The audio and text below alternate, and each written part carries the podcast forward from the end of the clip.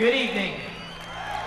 Please welcome from Birmingham, Oxford, and London, England, the Electric Light Orchestra.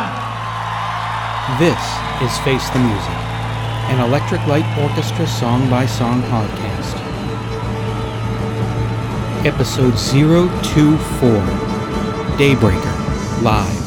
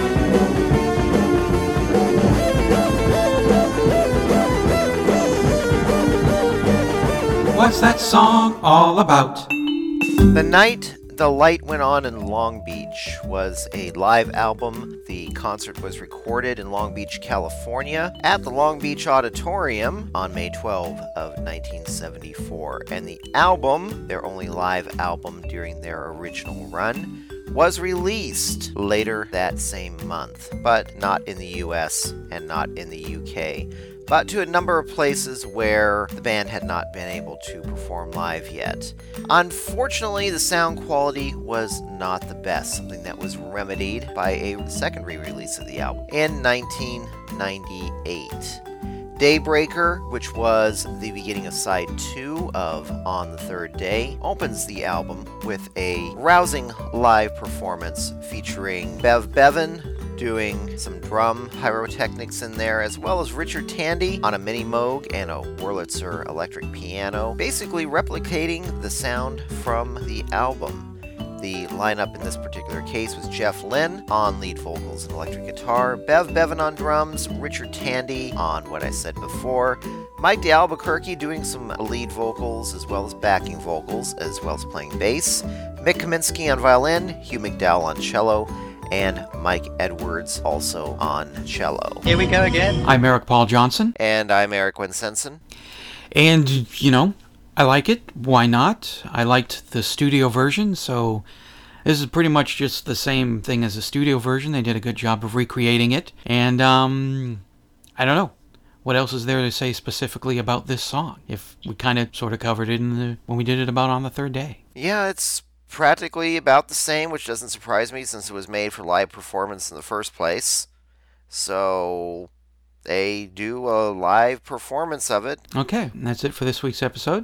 Taste the music, an electric light. No, no, no. We still got more to do. Actually, it's a pretty good live recording of the song, and I wasn't really expecting too much different on it simply because, yeah, about how it was supposed to be performed. It was conceived as a live performance to begin with, so. Yeah. The band did not like this album because it sounded terrible. This wasn't their idea, they didn't want to do it. But the record company said, This is happening, we're going to put this out.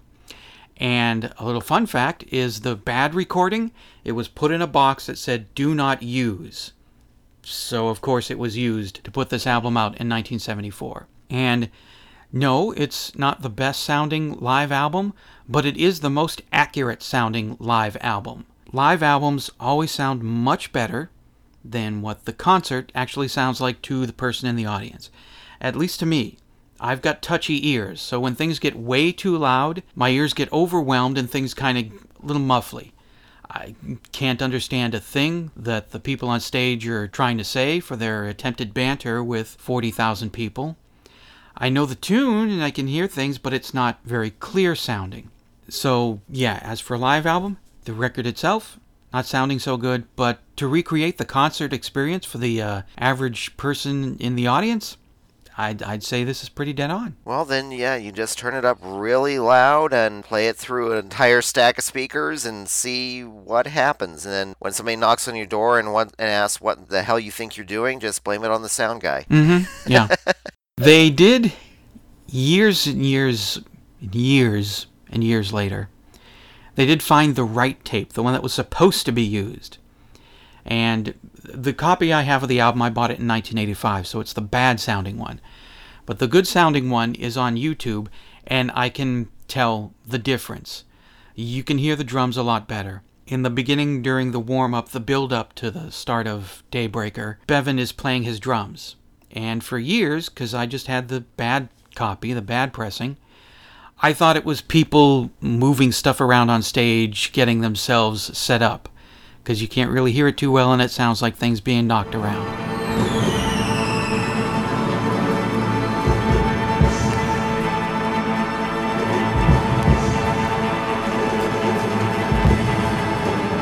But on the YouTube version that takes it from the good quality one,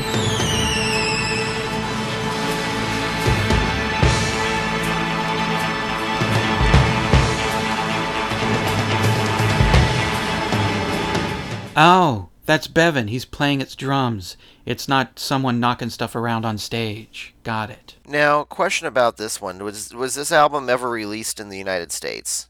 No, it was released in three countries. Uh, I think my copy says it's made in Germany is printed on the bottom of it, so Germany was one of the countries. And it was released in countries where ELO wasn't quite the big thing yet. So Warner Brothers thought we'll release the live album and people will buy it and they'll like see what kind of show that ELO puts on. And if you go buy this album, apparently a muffled sounding show. Yep. This is the type of show ELO puts on. Oh, oh okay. Mm. I guess this is why I never went to an ELO concert. Yeah. Yeah. No, um, if I remember right, they used the Moog synthesizers and some other synthesizers. They didn't really use a Mellotron, did they? I'm Because uh, yeah, the Mellotron was well was not the most reliable instrument in the entire world. A great Yeah. sounding instrument, but yeah, um, had its quirks Mhm. as well as it was like moving around an entire set of cabinets from town to town. So I, that's what I noticed on- here is it's pretty good synthesizer playing for 70s synthesizers. Mm-hmm. Because normally you, you listen to a lot of concerts from progressive rock bands back at the time. But they haven't messed with them too much you can hear all the buzzing and clicks and everything that you get from those old synthesizers. They typically used as part of the music so because Emerson Lake and Palmer's uh, live recording of uh, pictures at an exhibition, you can hear that quite a bit. And they actually use that as part of the music too. hmm Well, I remember in a, a Words and Music promotional album for Green for REM. One of them described the Mellotron. They used one on the album, and because it was like 20 years old by then, apparently the Mellotron used to use tapes Yes. inside, and you can twist the knobs to fuss with and create sounds. And over time, those tapes kind of got stretched, which gave them an even weirder sound. So, especially by 1988 when Green came out. So, I could see trying to transport Mellotrons all over the countries might cause issues. Yeah, the sounds and everything were tape loops that were activated by playing it or by s- twisting certain knobs and everything. And yeah, even when it first came out, it had all these moving parts and everything else, and you never knew what you were going to get. In fact, I think Rick Wakeman actually uh, actually took an axe to one at one point. I can understand if it's not giving you the sound that you want to get, no matter how much tinkering you do, and it just keeps getting more fussy as it goes. True, but no, this does sound pretty good because, of course, I grabbed the good sounding version off of YouTube, so I can. Yeah. I take it they didn't do many overdubs or anything. It doesn't sound like the band really had any say in what got released in this particular case, anyway. No, this seems like it's totally a record company made album. Got something to say about the live version of Daybreaker? Then call the telephone line voicemail. Six two three eight five zero three three seven five. Call now. Like it? Hate it? What does Madeline think? Wow, she liked it. Taste the Music, an Electric Light Orchestra song by song podcast, is a production of Radio Trolla Entertainment Assorted Deli Meats Amalgamated. You can contact us by voicemail at 623 850 3375 or email us at eloftmpodcast at gmail.com. Keep up to date on the show by joining our Facebook group and spread the word about the show by sharing the link or giving us a quick rating on iTunes. You can financially support the podcast and get some goodies at patreon.com slash elopod. Next week, episode 025, Showdown Live.